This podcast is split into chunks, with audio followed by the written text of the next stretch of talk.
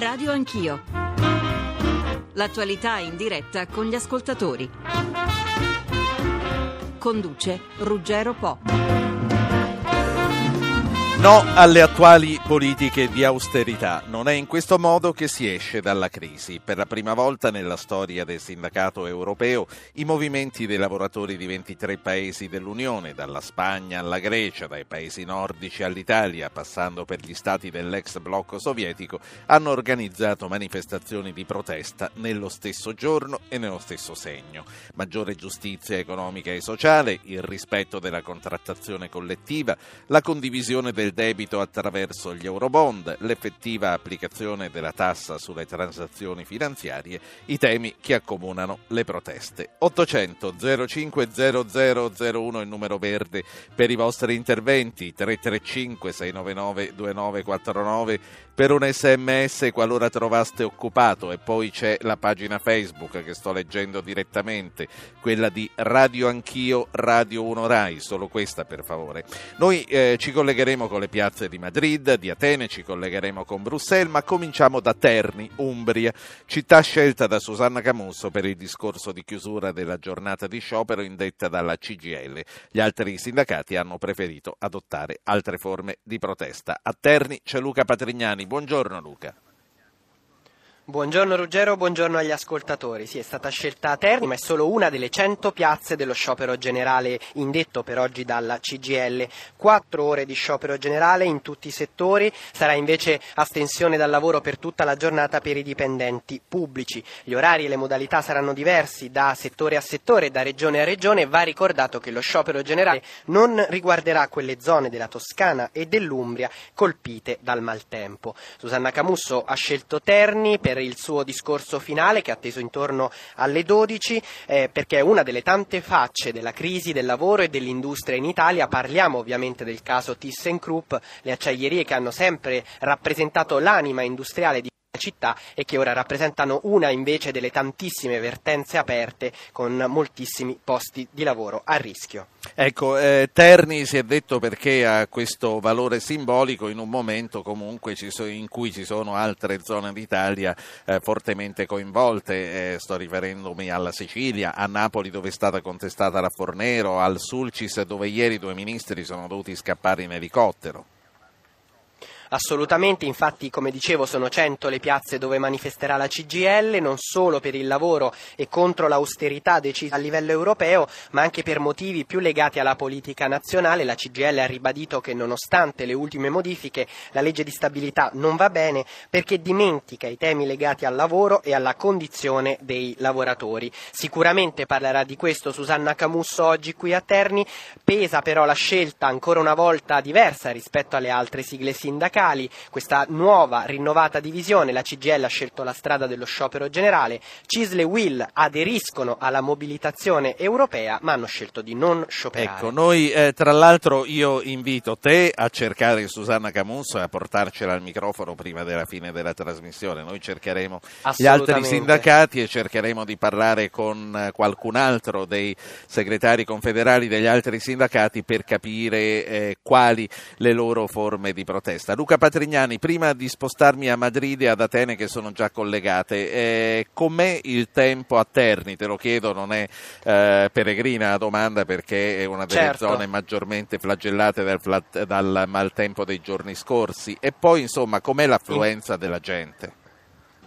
In questo momento splende il sole fortunatamente, quindi in questo momento non c'è più maltempo, è ancora presto, qui alle 9.30 è previsto diciamo così, il costituirsi del corteo, ma ci sono già lavoratori iscritti alla CGL, membri dell'organizzazione della manifestazione presenti di fronte ai cancelli principali della fabbrica, inizia a prendere corpo eh, la manifestazione di oggi, anche se ripeto è ancora presto, attorno alle 9.30 inizierà a entrare nel vivo la protesta qui a Terni della CGL. Ti aspettiamo allora impostazione con Susanna Camusso, ma anche con qualche manifestante se eh, troverai qualcuno sul, sul tuo cammino. Madrid, buongiorno, Elisabetta Tanini. Buongiorno Ruggero a te e gli ascoltatori. Com'è l'atmosfera a Madrid? Abbiamo sentito nel giornale radio che i nervi sono veramente a fior di pelle. Sì, guarda, io in questo momento mi trovo in Plaza Mayor, poco distante qui dalla Puerta del Sole, dove intorno alle 18.30 ci sarà il comizio dei tre leader sindacali dell'UGT, Commissione Sombreras e l'Uso. Già ieri sera però sono iniziati i primi picchetti, quelli che loro definiscono i picchetti informativi. I tre leader sindacali dal palco hanno spiegato i motivi della protesta. Ieri sera le prime persone, eh, più, circa insomma, un migliaio, si sono radunate in piazza cominciando le proteste. Le proteste si attendono per tutta la giornata di oggi e riguarderanno spagnole, le principali, Toledo, Malaga, Barcellona. E intorno alle 19.30 si aspetta il corteo degli indignados che dovrebbero arrivare davanti alle Cortes, davanti al Parlamento spagnolo. E in questi giorni è in via di approvazione proprio al Parlamento la legge di Stato, la legge di bilancio per la Spagna per il 2013.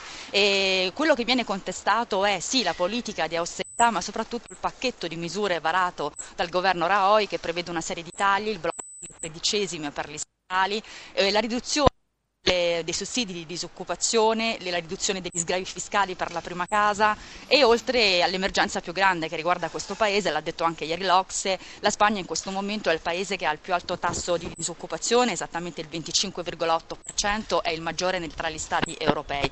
Calcola Ruggero che per quanto riguarda i giovani la soglia della disoccupazione, il tasso tocca addirittura il 54% quasi, 54 quindi un livello molto alto. Quindi sì, in un'Europa dove la disoccupazione va aumentando ovunque, la Spagna si conferma eh, proprio leader in negativo di questa classifica. I dati sì sono peggiorati soprattutto negli ultimi mesi perché la Spagna vive soprattutto in estate dell'occupazione che si crea con il turismo, con i servizi, ormai siamo nella stagione invernale per cui si sono chiusi molti contratti a tempo e sta scoppiando poi un'altra emergenza, se vuoi ne parliamo anche più avanti, che è quella che riguarda gli sfratti. E proprio domani ci sarà un importante provvedimento del governo per fermare questa nuova del paese. Quindi questi i temi al centro delle proteste popolari e delle proteste degli indignados. Com'è l'atmosfera in questo momento? Sappiamo ci sono state manifestazioni ieri sera, sappiamo che Madrid è una città un po' più sonnacchiosa, quindi immagino che alle 9 viene il sole anche più tardi, quindi immagino che alle 9 di mattina insomma ci si stia ancora organizzando. Sì, guarda, e questo Ruggero ha la particolarità perché tutte le manifestazioni, a differenza dell'Italia, dove appunto come sentivamo con Luca, in mattinata ci sarà quella della CGL, qui in realtà tutti i comizi sono spostati nel pomeriggio e, nel, e durante la notte andranno avanti, quindi loro hanno questa forma di protesta che in realtà si svolge dalle 18 in poi e continua per tutta la nottata. E in questo momento, come dici tu, la piazza dove mi trovo è quasi deserta, la maggior parte dei negozi sono ancora chiusi, apriranno più tardi. Molti però in realtà non apriranno proprio perché abbiamo saputo che l'adesione allo sciopero generale dovrebbe essere molto alta, per cui eh, bisognerà vedere in mattinata, avremo le prime cifre per capire quale ecco. sarà l'adesione. I sindacati annunciano una forte presenza e, e per, ti posso dire che loro già ieri dicevano eh, facciamo un appello a tutta la popolazione a tutti perché questo è uno sciopero veramente importante per fermare quelle che sono le politiche, i diktat della BCE e eh, della Merkel in particolare, ce l'hanno in particolare con la posizione della Germania. Tanini, eh, per quanto riguarda i sindacati abbiamo sentito che in Italia hanno adottato eh, forme di lotta differenziate. Per quanto riguarda la Spagna c'è unità di protesta o anche lì eh, ci sono diverse sfumature di protesta? No, assol- assolutamente, tutti e tre, già ieri sera erano tutti e tre sul palco, il leader dell'UGT Mendez, il leader di commissione Sombreras, Tocio e anche Uso, eh, il leader Blanco. Eh, hanno tenuto insieme il primo comizio, il primo comizio di presentazione, ti dico, qui c'è questa formula particolare, per cui già il giorno prima tengono un comizio, un presidio in piazza per spiegare i motivi dello sciopero ed invitare la gente a coinvolgere più persone possibili. E, mm, tutte, erano assolutamente tutte e tre insieme sul palco, condividevano le stesse motivazioni che era quella che ti avevo anticipato, cioè chiediamo un'altra politica europea e loro nel loro discorso mettono sullo stesso piano Spagna, Italia e Grecia e Portogallo dicendo abbiamo bisogno di più tempo per risanare i conti pubblici, questa austerity sta frenando, sta strangolando anche quella poca ripresa che c'è in Europa in questo momento. Ecco, eh, se poi rimani con noi ancora per qualche attimo, io mi sposto ad Atene dove c'è Barbara Gruden. Gruden, buongiorno. Sì, buongiorno Ruggero, buongiorno a tutti gli ascoltatori. Quali le novità? Noi ci siamo sentiti ieri, abbiamo sentito eh, di queste proteste che stavano tornando anche perché se a Madrid la finanziaria è ancora in discussione come in Italia, in Grecia è già stata approvata ed è stata una finanziaria piuttosto indigesta per il popolo greco. Sì, ehm, non è la prima finanziaria indigesta per il popolo greco, come sappiamo qui eh, la prima mh, mm, pesantissima legge, eh, il prim- primo pesantissimo piano di austerità è stato approvato già nel maggio del 2010 per poter accedere alla prima tranche di aiuti europei. Quindi eh, questo è stato il terzo piano di austerity, eh, ormai il potere d'acquisto delle famiglie è ridotto del 30 e del 40% rispetto a due anni e mezzo fa, la disoccupazione è al 25% e a livello spagnolo anzi ormai l'ha già superato superato e, e, quindi la situazione è molto più drammatica. Qui tutti, sindacati, persone, comuni, tutti continuano a dire che qui si sta conducendo un esperimento che prima o poi potrebbe riguardare anche voi in Italia e eh, prima ancora alla, eh, la Spagna.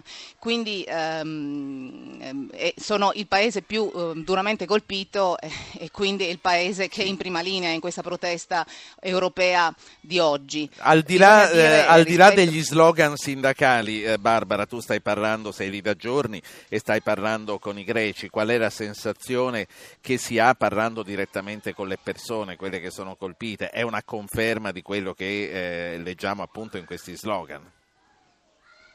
Ma ehm, vi farò un semplice esempio. Eh, siamo alle porte dell'inverno, qui ovviamente la temperatura per verità è ancora abbastanza calda, di giorno si sta molto bene in maniche di, di camicia, ma eh, di sera um, la temperatura precipita a 10-11 gradi. Quindi siamo alle porte dell'inverno e ehm, uno degli argomenti principali di discussione anche con le persone normali in questi giorni è come si farà a riscaldare le case. Secondo alcune stime le vendite di, petrolio, di gasolio per riscaldamento sono crollate addirittura pensate dell'80%. Perché? Perché la gente non ha la possibilità di acquistare e di prenotare il gasolio. Quindi eh, moltissimi si stanno arrangiando, stanno predisponendo l'acquisto di eh, piccole stufette elettriche da poter portare da una stanza all'altra e quindi non possono più pensare al riscaldamento di tutto l'appartamento, di tutta l'abitazione. Eh, delle persone l'altra sera in piazza eh, che protestavano mentre si stava approvando per l'appunto la legge finanziaria mi hanno detto ci stiamo preparando preparando a un inverno da tempi di guerra, cioè eh, un inverno in cui ehm, sarà difficile fare la spesa, ma sarà ancora più difficile riscaldarsi. Sono, sono, testimonianze pesanti. Un'ultima cosa, poi saluto sia Atene che eh, Madrid. Abbiamo sentito appunto le manifestazioni che sono in programma per Madrid. Ad Atene per quando sono in programma? Per questa mattina? E in Grecia i sindacati sono uniti o anche lì ci sono diverse forme di lotta? Ma anche qui diciamo, c'è eh, un'abitudine, una tradizione che è più simile a quella spagnola, per l'appunto si comincia a, a scendere in strada più tardi nella mattinata, qui Um, l'inizio della manifestazione è prevista per le 12, ehm, le 11 in Italia, visto che siamo un'ora avanti, però non c'è la stessa unitarietà. Il, um, il sindacato dei lavoratori pubblici e quello del settore privato terranno una manifestazione insieme che partirà da piazza Klaft Monos, eh, che ha alcune, um, alcune, vie di distanza da piazza Sintagma, la ormai famosa piazza del Parlamento, mentre il sindacato comunista, PAME, eh, come da tradizione, marcerà separatamente. Grazie, grazie a Barbara Gruden in diretta da Atene. Un saluto, saluto anche Elisabetta Tanini che è inviata del giornale radio a Madrid. Sentiremo entrambe nei, nelle varie trasmissioni che seguiranno a cominciare da Start e nei vari giornali radio. Grazie alle colleghe. A questo punto saluto Mario Mauro. Onorevole, buongiorno. Buongiorno. Mario Mauro, eurodeputato del PDL, stiamo aspettando di collegarci anche sempre dal Parlamento europeo con Sergio Cofferati del PD. Onorevole Mauro, sentiamo insieme un primo ascoltatore, Ernesto che chiama da Mantova. Come fare a meno di lui in una giornata importante come questa? Signor Ernesto, come sta? Buongiorno. Sì, come sto? Ho sentito il terremoto ieri, cosa vuole? Ah, quindi non, eh, non, sono finite le scosse, siete sempre no, al centro. E lei non a caso me lo sta dicendo e di questo parleremo anche con Mauro e con Cofferati perché eh, lei sta chiamando da una zona della Lombardia colpita, zona che rischia di non ricevere i contributi che l'Europa eh, aveva comunque impegnato. Ernesto Dica. Io volevo dire che secondo me i sindacati dovrebbero essere più uniti, i sindacati sì, italiani, europei, perché questa lotta che c'è,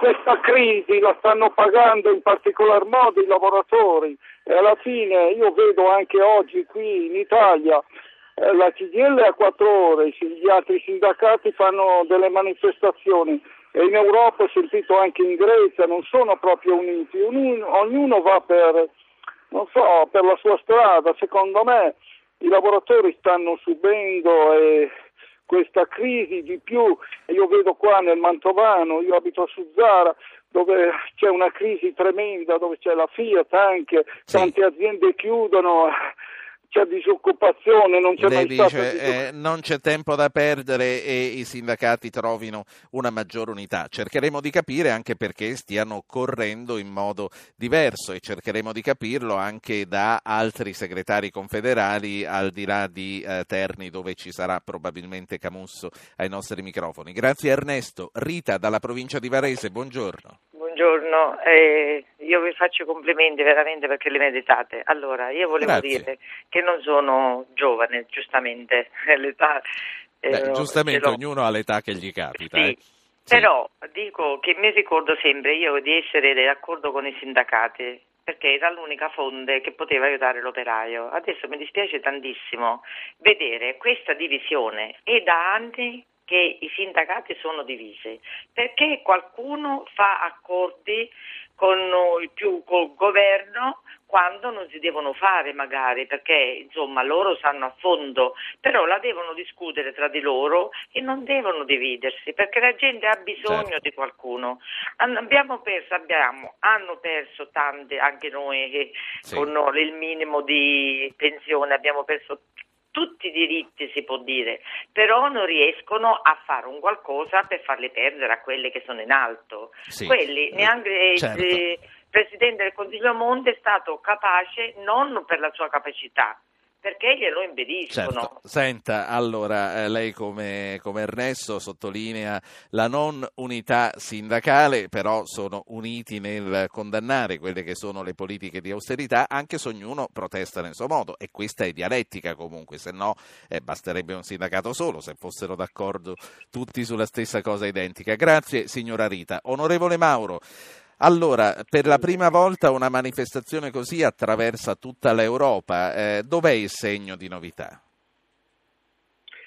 Una novità è nel fatto che il processo di integrazione europea porta con sé, oltre che armonizzazioni burocratiche e legislative, anche il fiorire nel tempo di un sentimento comune che definisce l'esperienza di un popolo europeo. E questo avviene anche nella contrapposizione eh, che è tipica tra eh, diciamo, eh, il mondo del sindacato, il mondo del lavoro e chi eh, ha responsabilità politiche. Credo che sia questo in fondo il significato di questa giornata, con due precisazioni. Sì. Eh, da un lato quella sull'austerity e sulle politiche di austerità.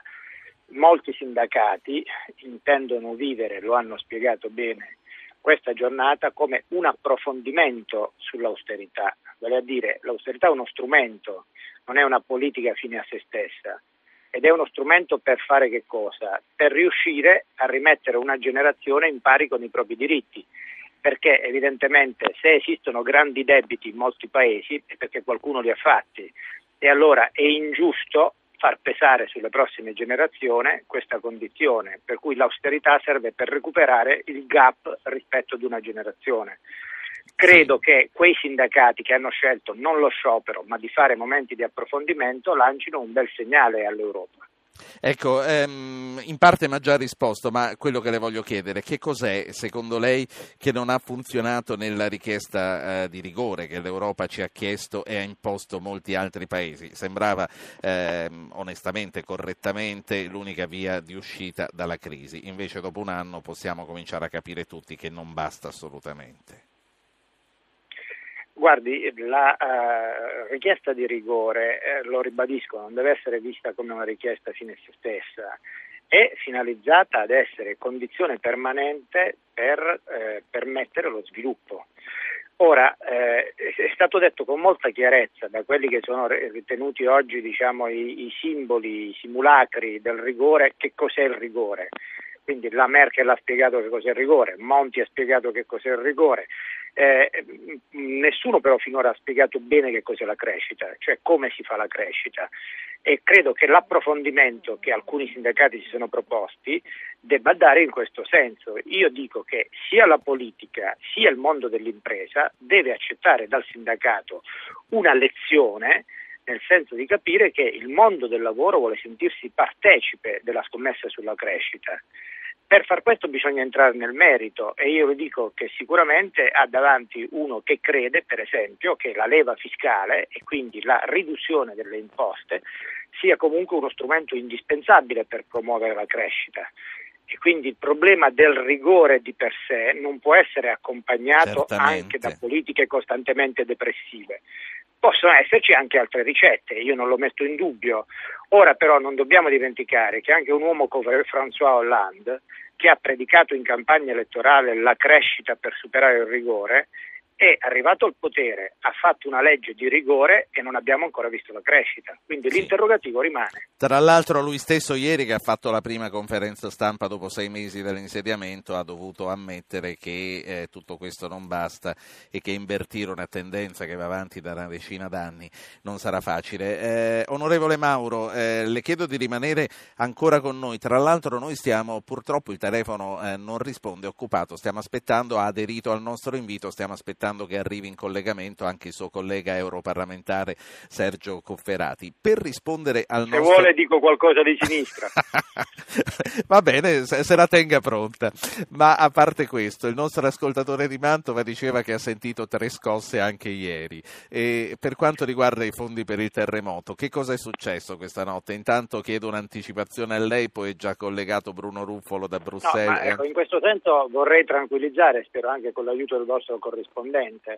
Eh, in realtà, eh, per quelle che sono le informazioni filtrate dal negoziato sul bilancio, il bilancio è in una bruttissima situazione, nel senso che c'è rottura tra Parlamento e Stati membri proprio perché non si capisce l'atteggiamento degli Stati membri che a fronte del fatto che un euro impegnato nel bilancio europeo rende per 95 centesimi e un euro impegnato sui bilanci nazionali rende per 50 centesimi, si ostinano nel voler ridurre il bilancio dell'Unione Europea, che ovviamente è quel bilancio capace di mettere tutto il peso degli Stati sulla stessa mattonella nell'interesse delle imprese e dei cittadini.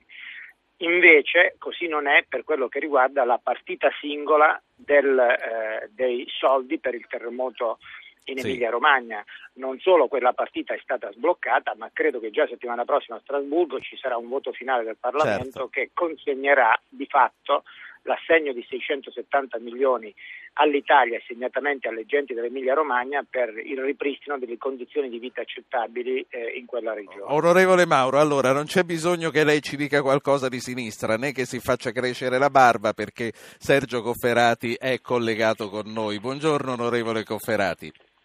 Buongiorno, buongiorno. Stiamo parlando eh, di questa manifestazione, di queste manifestazioni che ognuna a modo suo si uniscono nel protestare contro l'austerità, contro l'austerità in 23 dei 27 paesi dell'Unione. Ci chiediamo e ragionavamo anche col suo collega Mario Mauro che cosa unisca queste proteste e voglio chiedere a lei, i governi che spingono eh, comprensibilmente sull'austerità non capiscono la sofferenza sociale o, o sono semplicemente nell'impossibilità di tenerne conto? No, sono indifferenti, molti di loro alla, prote- alla sofferenza sociale, ma eh, temo abbiano un atteggiamento molto distratto anche verso, verso le proteste. Se i sindacati europei arrivano ad una decisione non usuale, sono pochissimi gli esempi precedenti di scioperi o di manifestazioni contemporanee in tutta Europa, vuol dire che la situazione è davvero drammatica e d'altronde ognuno se guarda a casa sua se ne rende conto. L'aumento della disoccupazione e dall'altra parte l'aumento della povertà sono tratti che caratterizzano tutto il sistema economico e sociale europeo e in qualche caso con delle punte davvero drammatiche. Adesso non voglio fare riferimento alla Grecia, se guardiamo quello che capita in Italia, che non è certo le difficoltà della Grecia, non c'è da stare tranquilli. Ecco, noi sentivamo la nostra inviata in Grecia, ci raccontava appunto storie che fanno venire i brividi e dice, loro dicono sempre attenti che quello che sta succedendo a noi può succedere domani a voi. Secondo lei è così o eh, ogni situazione comunque è diversa e ognuno ha le proprie particolarità, anche in come è stato risposto dai singoli governi poi alle esigenze e alle minacce della crisi? La Grecia fa un po' storia a sé, è partita da condizioni drammatiche perché aveva tutti i conti in disordine, aveva una dinamica di spesa assolutamente fuori controllo. Ehm, occorrerebbe dire però che questa difficoltà iniziale della Grecia era nota a tutti gli altri paesi europei che l'hanno bellamente ignorata quando forse gli interventi potevano avere maggiore efficacia e, e produrre meno, meno danno sociale. Però anche negli altri paesi l'idea di insistere eh, soltanto sul rigore, non vorrei dare la sensazione di sottovalutare l'importanza di controllare la spesa e di qualificarla, però se non hai contemporaneamente delle politiche per far crescere la tua economia, se non fai investimenti per creare nuove occasioni di lavoro, il danno è garantito perché vengono meno le protezioni sociali, perché c'è meno ricchezza da redistribuire e dunque sì. anche il welfare entra in sofferenza e poi aumenta a dismisura la disoccupazione con effetti rilevantissimi sui giovani e sulle donne che come vediamo sono certo. i soggetti maggiormente colpiti. Onorevole eh, sì, Cofferati, ancora una domanda, poi faccio sentire a entrambi quello che ha da dire Oscar da Modena prima di salutarvi. Eh, Mario Mauro, prima che lei arrivasse, quindi probabilmente non l'ha sentito perché stava al telefono con la redazione, citava Hollande, diceva lo stesso eh, presidente francese che ha fatto una campagna elettorale impostata alla crescita, poi è arrivato e le prime misure che ha preso sono state quelle quelle del rigore, quindi si scappa poco lontano.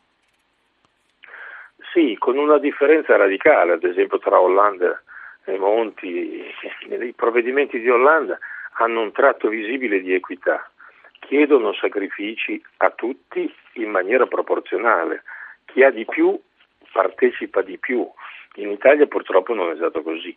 Le azioni di contenimento italiane, a cominciare da quelle dei pensionati di un anno fa, hanno riguardato la fascia più debole della popolazione e poi comunque la Francia nei provvedimenti che ha annunciato e che sta realizzando non dimentica di sostenere anche il suo sistema produttivo ed industriale, cosa di cui non c'è traccia in Italia. Quindi... Noi abbiamo grandi crisi industriali che stanno diventando per alcuni territori delle vere e proprie emergenze e il governo tace. Monti potrebbe fare di più per non fare pagare, come si dice anche in gergo sindacale, i soliti noti. Il Parlamento glielo lascerebbe fare?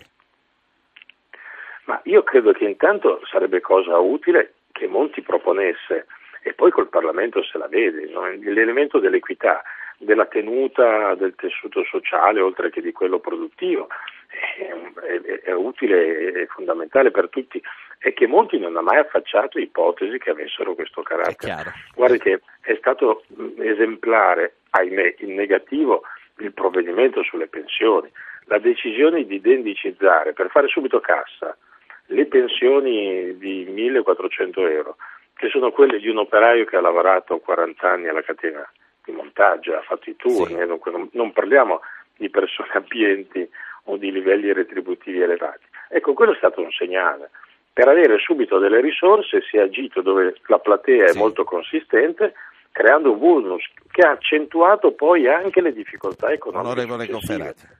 Allora, eh, saluto Bruno Ruffolo che è il nostro corrispondente RAI a Bruxelles. Buongiorno Ruffolo. Buongiorno a voi. A tutte e tre, a Mario Mauro, a Sergio Cofferati e a Bruno Ruffolo, vorrei far ascoltare la voce di Oscar che chiama dalla provincia di Modena. Signor Oscar, buongiorno. Sì, buongiorno a lei, dottor. Oh, da dove chiama? Io da Guiglia per l'esattezza, in provincia Quindi di Modena. lei a differenza come... di Ernesto non ha sentito le scosse di terremoto. No, io fortunatamente... Lei sta sull'Appennino, dica no, Oscar. Esatto, no, no, no, ho avuto solo notizie tramite il giornale radio, purtroppo ho sentito Che siamo poi novità, noi, sì. Purtroppo. Allora dica. Niente, io a proposito di quanto stava dicendo l'onorevole Cofferati, cioè del vulnus che si è creato, ma non solo da noi in Italia, diciamo, ma in Europa, io sarei grato ai suoi ospiti se qualcuno mi spiegasse, perché io sinceramente è un, probabilmente un difetto mio di comprendonio, come diceva quello.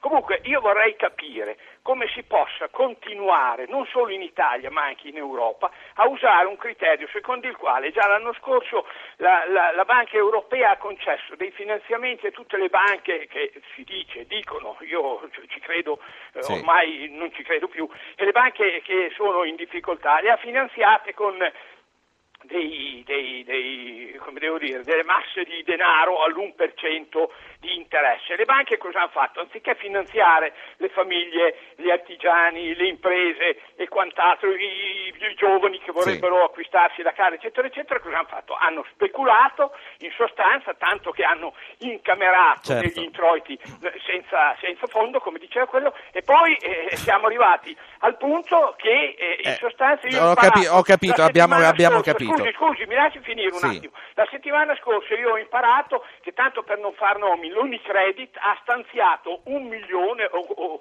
o, anche più a favore dei propri dirigenti, se li sono spartiti i loro dirigenti, in sostanza, e quindi sì. co- co- come si può spiegare questa situazione? Gli, gli, gli operai sì. e, e tutto il resto fanno sciopero, protesta. Posso dire che abbiamo capito, Oscar, posso dire che abbiamo capito. È, è, è, è chiaro quello che lei ha detto, eh, fortunatamente sembra che anche dal punto di vista del credit crunch delle banche ci sia forse qualche inversione di tendenza, sentiamo che cosa, che cosa dicono i nostri ospiti. Conferati e Mauro, onorevole Conferati, è questione di comprendonio del nostro amico Oscar, aveva un po' nostalgia lei della parlata emiliana?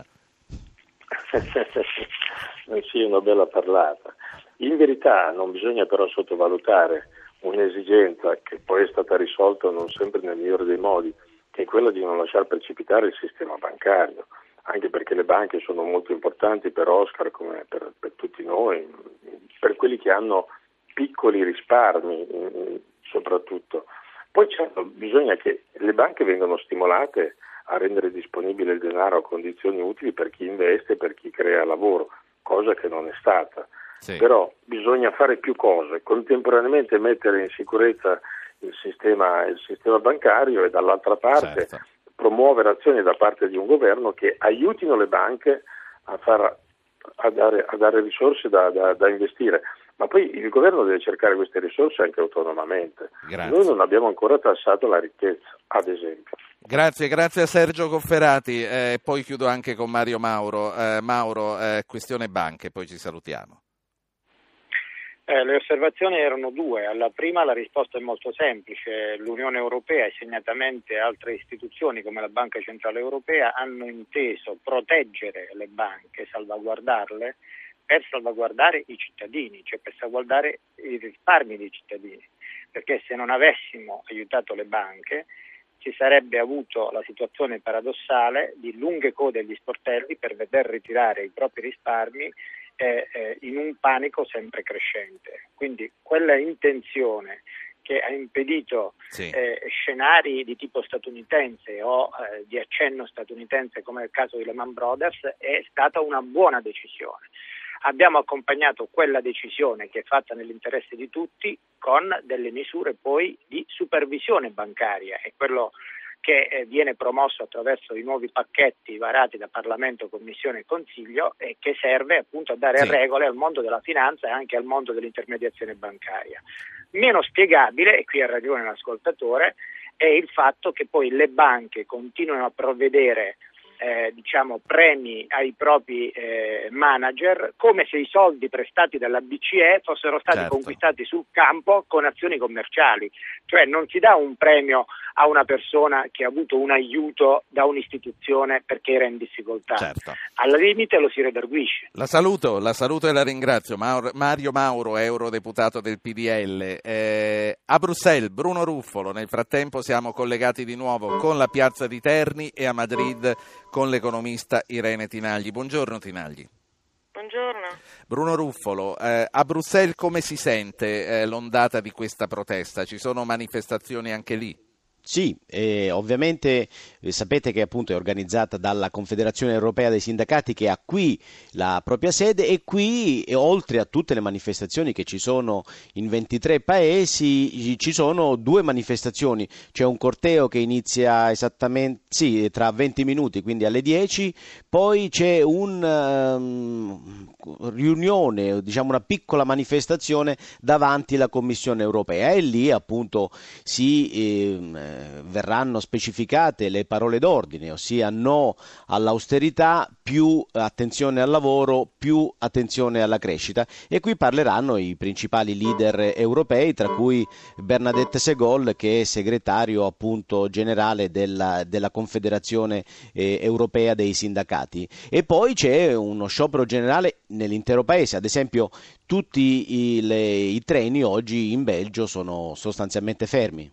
Allora, eh, dammi una panoramica su quello che sta succedendo eh, per quanto è possibile nei diversi paesi dell'Unione. Abbiamo sentito Italia, Spagna e Grecia che sono praticamente l'epicentro delle manifestazioni più, eh, più partecipate proprio per questa situazione particolare. Però sappiamo che con manifestazioni dello stesso segno ma eh, diverse, con diverse forme, con diverse modalità, aderiscono anche gli altri. Che cosa succede nei paesi nordici? Che cosa succede negli altri paesi? Ma diciamo che le iniziative sono soprattutto legate a quella che è cosiddetta Europa del Sud, altro paese molto in primo piano con le manifestazioni, ad esempio il Portogallo. Perché? Perché il Portogallo è un altro dei paesi che in grande sofferenza perché, lo ricordiamo, il Portogallo è ancora in una fase sì. di eh, eh, ha, eh, agli aiuti europei, eh, ha ricevuto degli aiuti europei, quindi è sottoposto ad un programma di austerità, quindi è certo.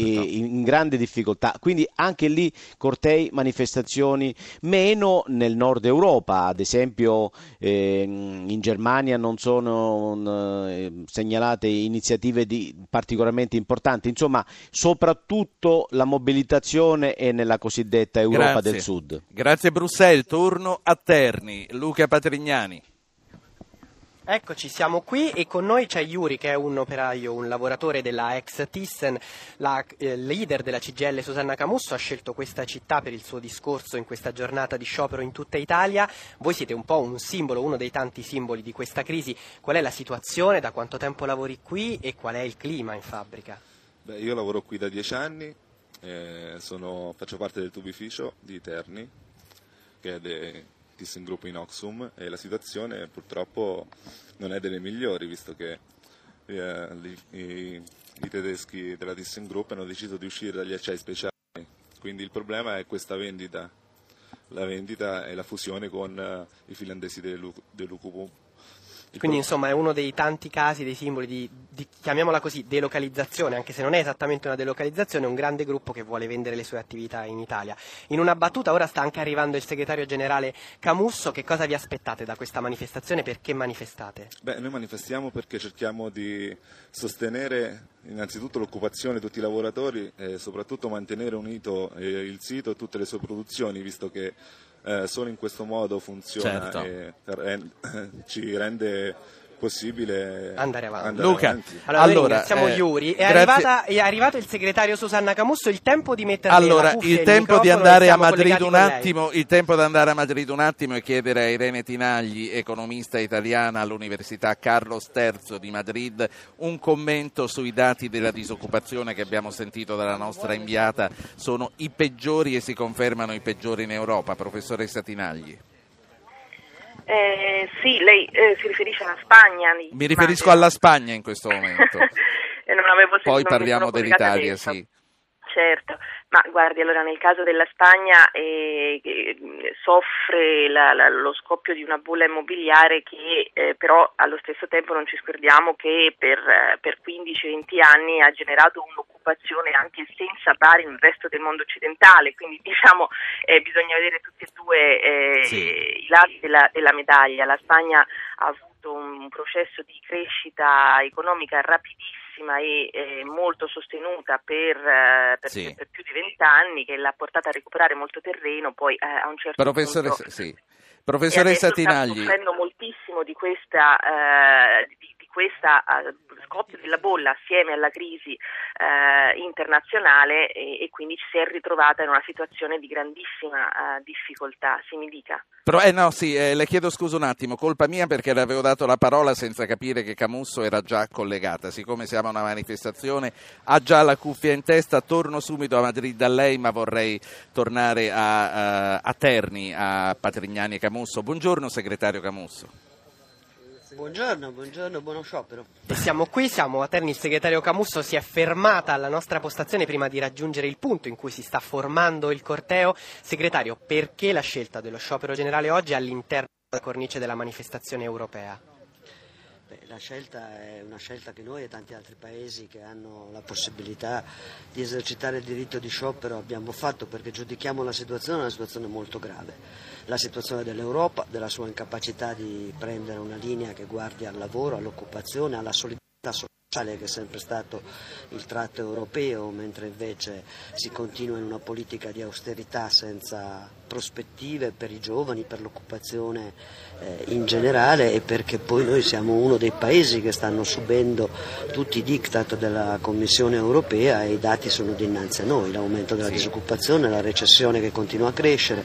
Segretario, però qui in Italia alle vostre rivendicazioni si aggiungono dei temi che sono strettamente nazionali legati alle politiche del governo, ad esempio a partire dalla legge di stabilità. Su questo oggi cosa direte? Beh, sono temi strettamente nazionali ma in diretta derivazione Collegati, certo. delle politiche che derivano dal fiscal compact. Diremo che non va bene perché siamo di nuovo di fronte a una legge di stabilità che non guarda al lavoro e non guarda alle pensioni, cioè non guarda ai redditi eh, più deboli. È vero sì. che rispetto alla prima presentazione della legge di stabilità dei cambiamenti ci sono stati, ma anche questa scelta eh, delle ultime ore di privilegiare IRAP e solo le famiglie è una scelta che non dà respiro all'insieme del lavoro che invece è il punto di grande difficoltà e il mantenere l'idea che aumenterà l'IVA è un colpo molto forte ai redditi, in particolare ai redditi più deboli, cioè tutti coloro che hanno i consumi obbligati e non scelgono cosa comprare o non comprare che si troveranno oltre all'aumento della tassazione diretta anche l'aumento della tassazione vorrei, indiretta. Vorrei fare una domanda io al segretario Camusso. Segretario, abbiamo sentito due ascoltatori, entrambi lamentavano in una occasione importante come questa la mancanza di unità sindacale. Allora mi chiedo se si può parlare di mancanza di unità sindacale perché anche se ognuno a modo suo tutti hanno aderito.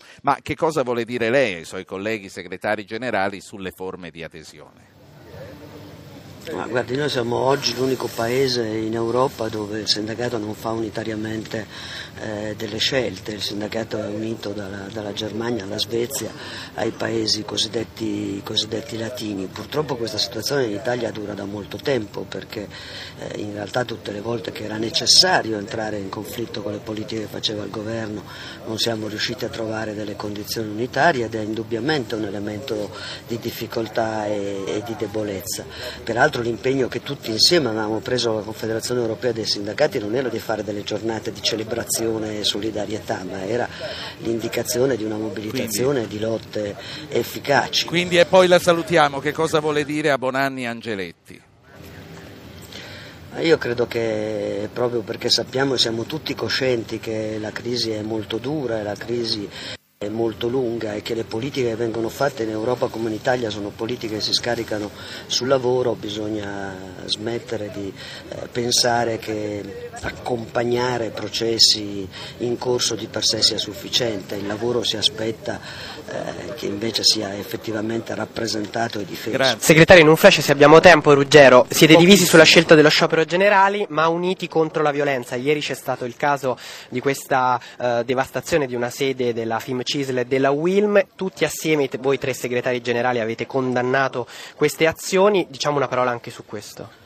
Beh, credo che non ci sia nessun dubbio, queste cose non, nulla c'entrano con la tradizione del, del, movimento operaio, non sono mai possibili ed ammissibili come metodi anche di fronte a dei problemi. Abbiamo detto e continuiamo a pensare che siano pure episodi di delinquenza che nulla hanno a che fare con, con la politica, Grazie. quindi nulla c'entrano nemmeno col dibattito tra noi. Grazie, Grazie Luca, davvero al segretario Luca, generale Camusso. Ti lascio il tempo di salutare Camusso e poi torna con me, con Irene Tinagli e con Jean-Paul Fitto Fitoussi che sta arrivando. Professoressa Tinagli, le chiedo ancora scusa di averle fatto la domanda, poi di averla interrotta, ma questa è la diretta. Eh, a parte il discorso che stava finendo eh, sulla bolla immobiliare e sulla disoccupazione in Spagna, io volevo anche riprendere un'affermazione di Camusso che dice noi siamo il paese che ha subito tutti i diktat dell'Europa. È vero o anche gli altri hanno subito e hanno eseguito, hanno fatto i compiti?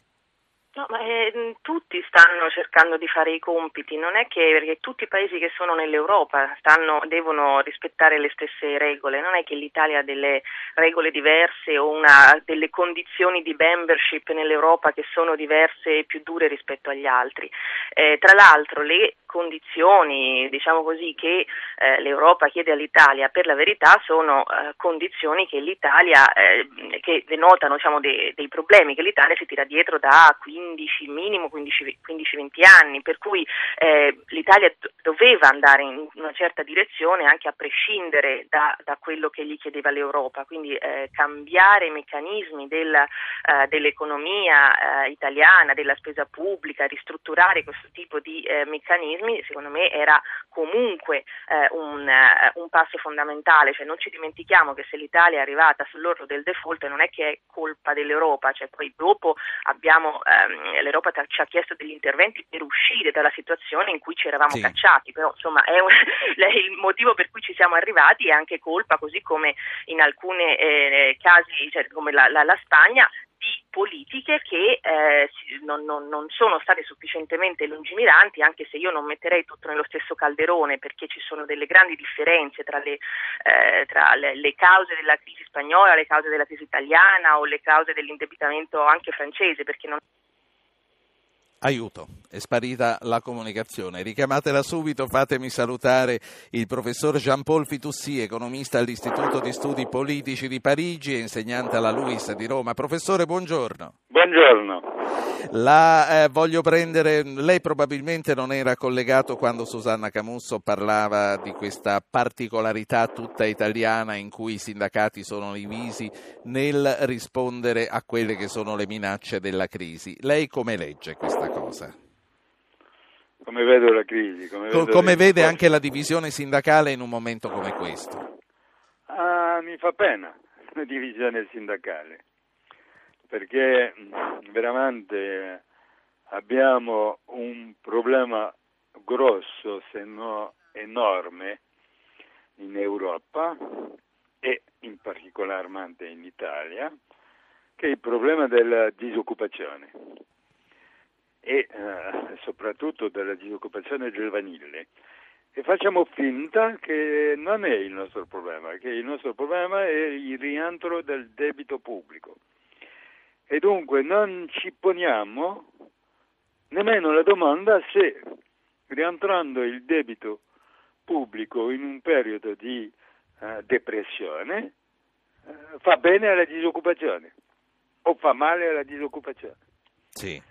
Dunque uh, abbiamo cambiato di, di scala di valore, non so quando, non so come, ma ci sembra che eh, eh, le nostre politiche, ma anche in Francia, non eh, proseguono l'obiettivo giusto, proseguono un obiettivo intermediario che non si sa se avrà, quando raggiunto, un effetto positivo sull'economia e sull'occupazione. Quindi stiamo tutti correndo nella direzione sbagliata in un qualche modo. Credo di sì.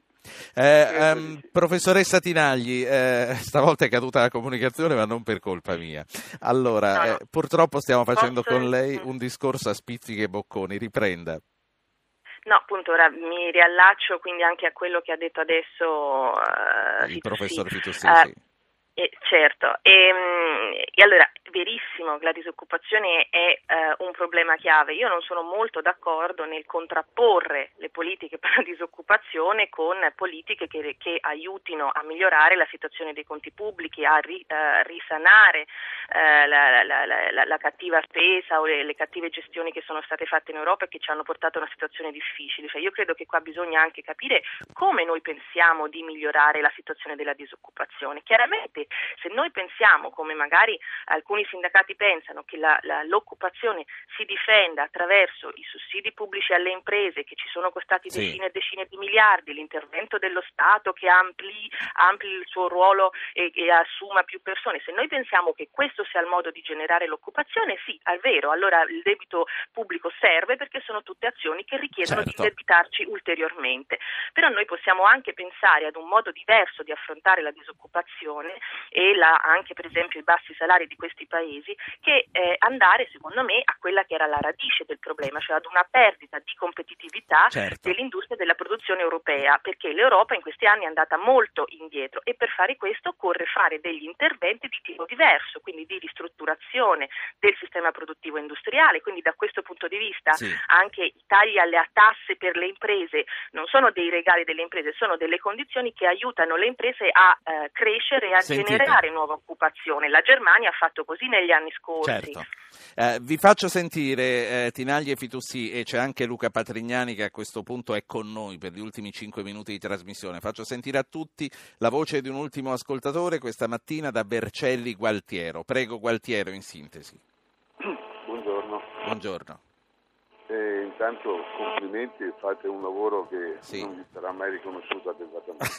Beh, speriamo di no. Eh, dica allora. No, non sufficientemente. Grazie comunque, però le chiedo sintesi perché abbiamo poco tempo alla fine della trasmissione. Sì. e, e, capisco i sacrifici del professor Monti. Sì. Speriamo che, sempre per la sintesi, che riesca a fare quello che avrebbe sicuramente fatto quando è stato investito un anno fa e che, e che farà appena sarai nelle condizioni senza avere il, il timore di dover decadere per, per il mancanza. Quindi lei dice che vada avanti in modo più deciso e che faccia anche la patrimoniale se ritiene, se ritiene che occorra. Lei dice questo.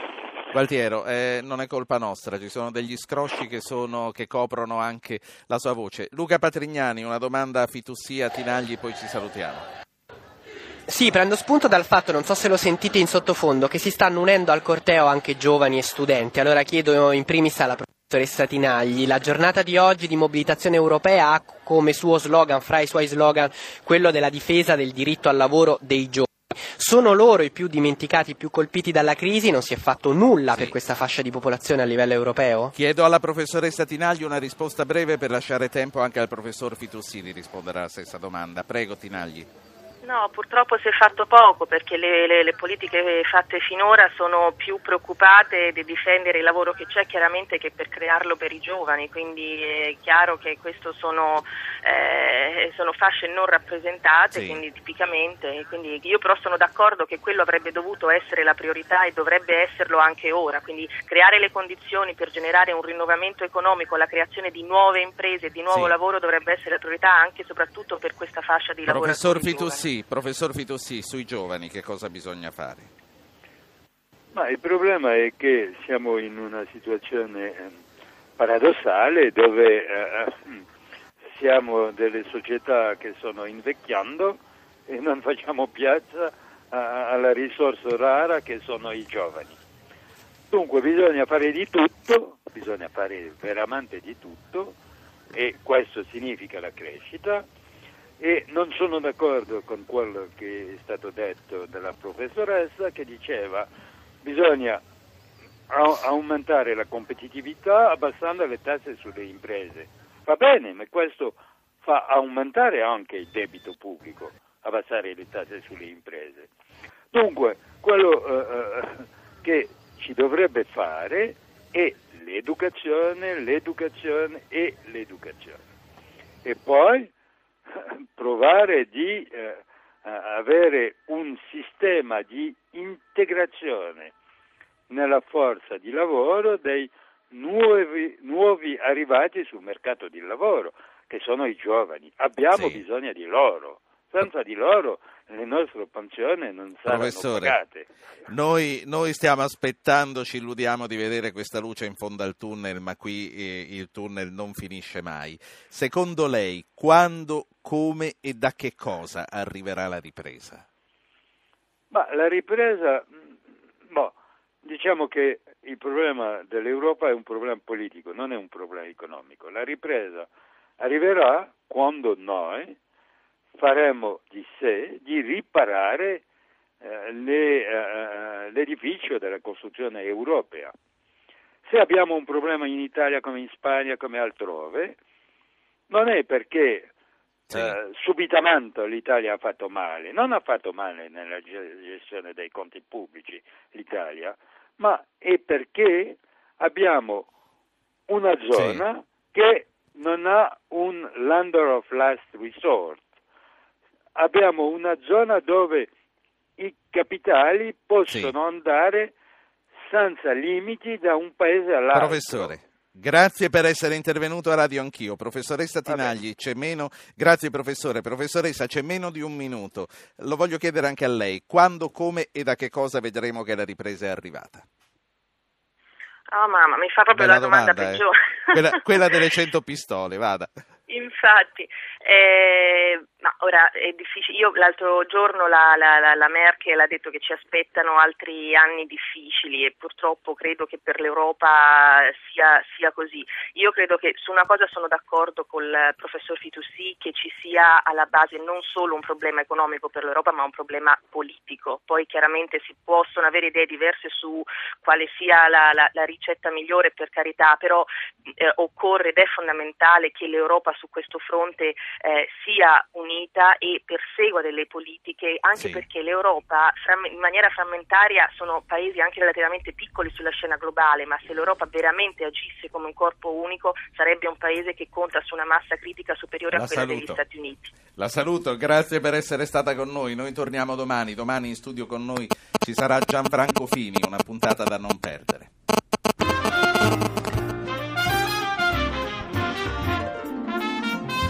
Avete ascoltato Radio Anch'io, ha condotto Ruggero Po, regia di Anna Posillipo, assistenti al programma Alberto Agnello, Valentina Galli, Francesca Mechelli, coordinamento tecnico Gabriele Cagliazzo e Gottardo Montano, da Terni Sergio Ciani, da Atene Emiliano Trocini, da Madrid Massimiliano Savino.